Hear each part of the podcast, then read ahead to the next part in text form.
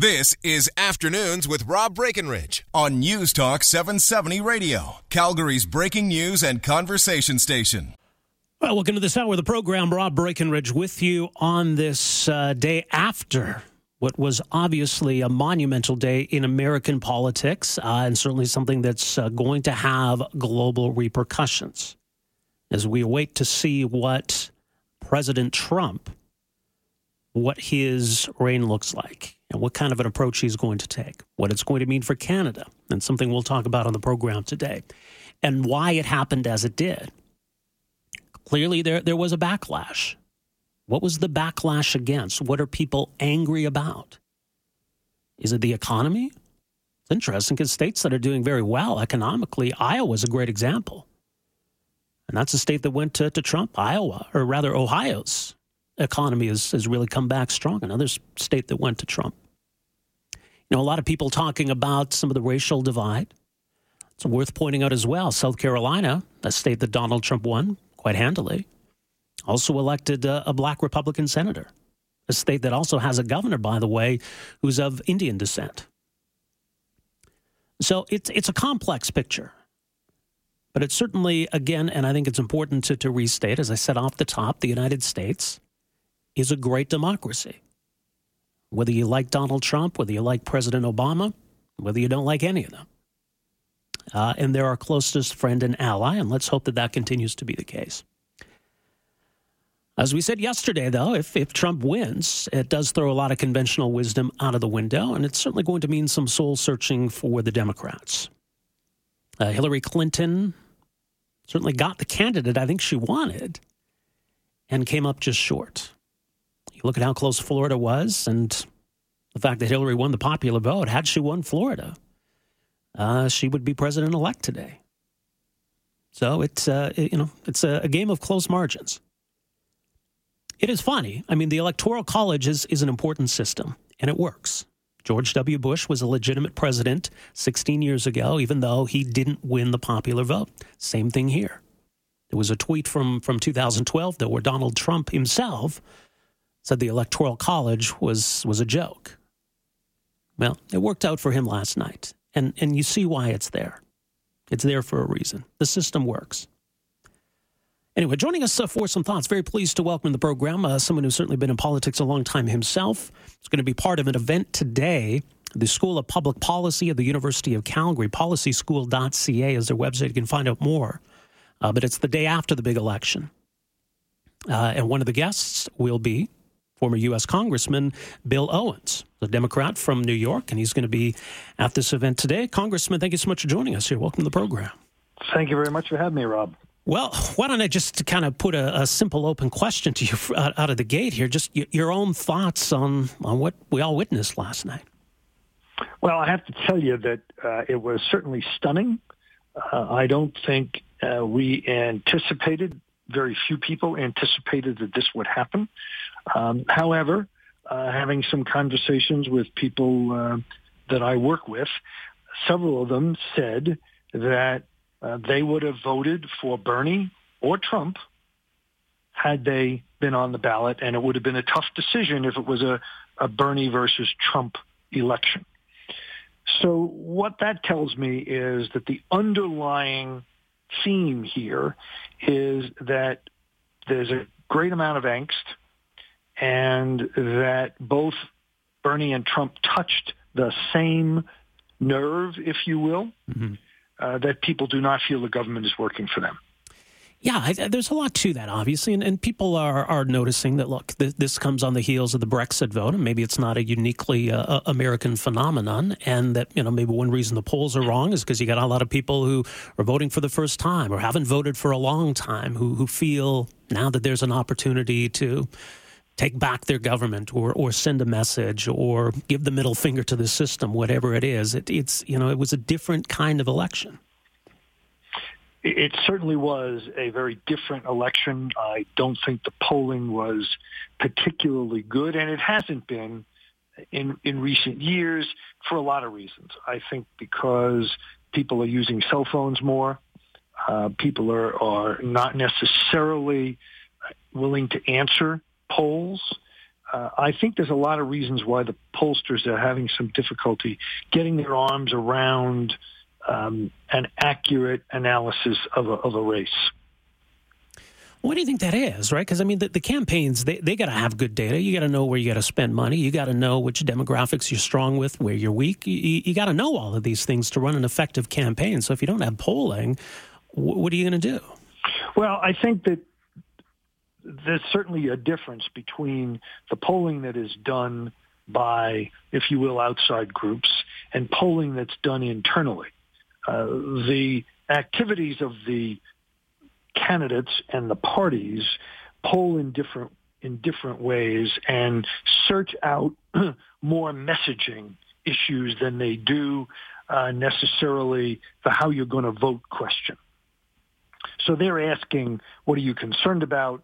They're asking if Donald Trump said this, how would you respond? If Hillary Clinton said that, how would you respond? So it's a bit different type of polling. Um, and they're trying to combine that information with what they're seeing in the public polling data to determine how to proceed and where to uh, to dedicate your resources. You know, looking forward, um, you know, I, I, think people voted for Donald Trump for different reasons. Uh, maybe they just wanted to send a message. Maybe there were aspects of his policy that, that they liked. I mean, he's bound to disappoint some people, I think. And there's the realities of, of governing that are going to become apparent to him very quickly. Uh, was this kind of a one off election in, in that sense? And do you think the way it sets up in 2020 is going to be a, a, a lot different? Where, where do politics in, in the U.S. go from here? Certainly I think Trump is going to have a great deal of difficulty coming forward with a broad plan of how to operate the government. Um, although that being said, I think many Republicans who walked away from him will now be willing to serve in his administration. That said, I do not believe he has an overarching game plan, if you will. You know, how do you implement activities at the Department of Commerce? the Department of Interior, uh, Homeland Security. I think he's focused on uh, the uh, Defense Department, and he may well be focused on um, the Treasury, but I'm not sure that he's got a broad scope view of what to do and how to do it. So it will be very interesting to me to see how the transition goes, and then the first three or four months of his term uh, to determine whether or not um, it is a rocky road or a smooth road. Um, you've got the potential for some internal battles in the Republican Party. Obviously, Paul Ryan and Mitch McConnell were not particularly supportive of Mr. Mm-hmm. Trump. How does he respond to that?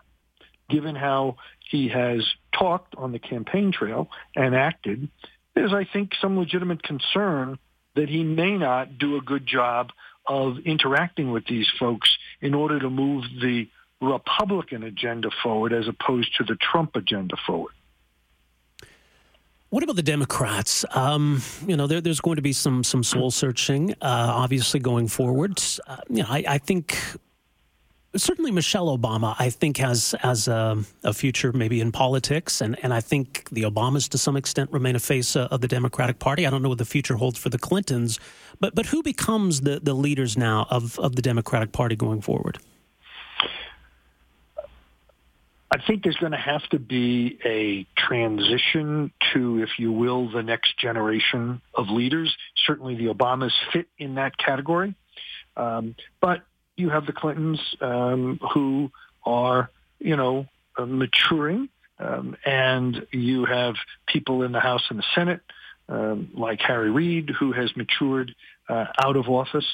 I think there's got to be some transition to younger people who will drive the train, if you will.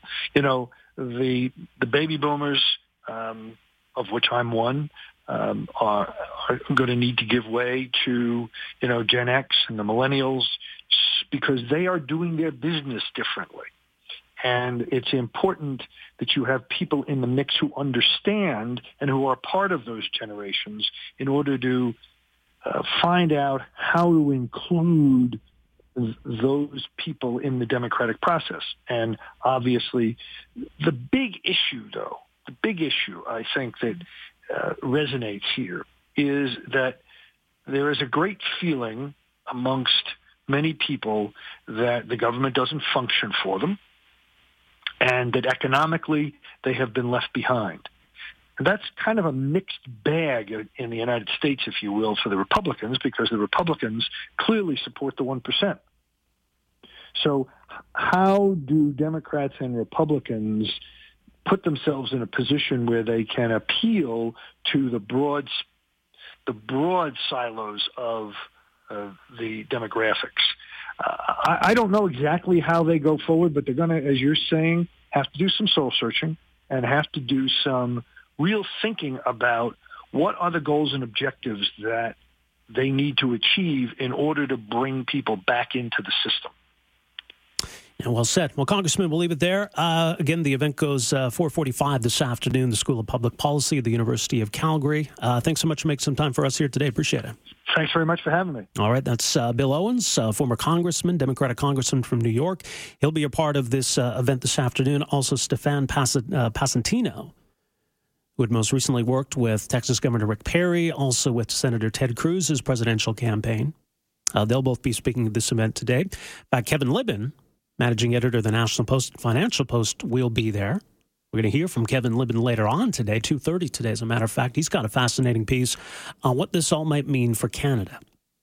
Yeah, that maybe there is some, some silver lining for Canadians, so long as we still have free trade with the United States. And maybe that's up in the air. I, I don't know. That's one of the big question marks, I think, with the Trump presidency. Uh, is what does it mean for global trade? How protectionist does he intend to be? And is the Congress going to go along with it? You got, like, for example, Rob Portman, senator from uh, Ohio, who was victorious, uh, victorious last night, very strong proponent of free trade. So, you know, and I think Mr. Owens is right. There, there is going to be that tension between uh, House and Senate Republicans and President Trump. Last night, Trump sounded very magnanimous, reaching out to those who, who didn't support him. But at the same time, you know, there's a, a, lot of voices out there in the conservative media saying, okay, that's it. Time for some recriminations. Mitch McConnell, get him out of there. Speaker Paul Ryan, forget it. Let's get him out of there.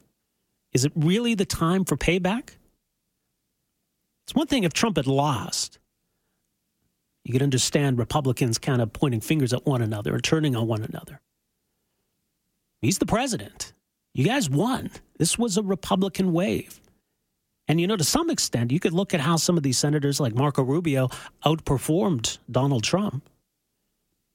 I mean, you could make an, uh, an argument that he was lifted by them, that he was part of this Republican wave. Uh, so they, they've got some clout and they've got some sway. And uh, obviously, I, I think it's in everyone's interest for them to work together. I don't know that it helps Donald Trump, or for that matter, Republicans in the Senate and House, uh, to be fighting with one another. But you've got people in the Senate and the House who were less than supportive of Donald Trump. And is he going to, to be vindictive about that, or is he going to put it all aside? That's another big question. All right, 403 974 8255. Let's take a break. More time for your calls. We got some audio to get to as well. Play a little bit of what Donald Trump said last night. We can get to a little bit more of what uh, our prime minister was saying today. Uh, but I want to get your calls and your text in as well. We're back with more right after this.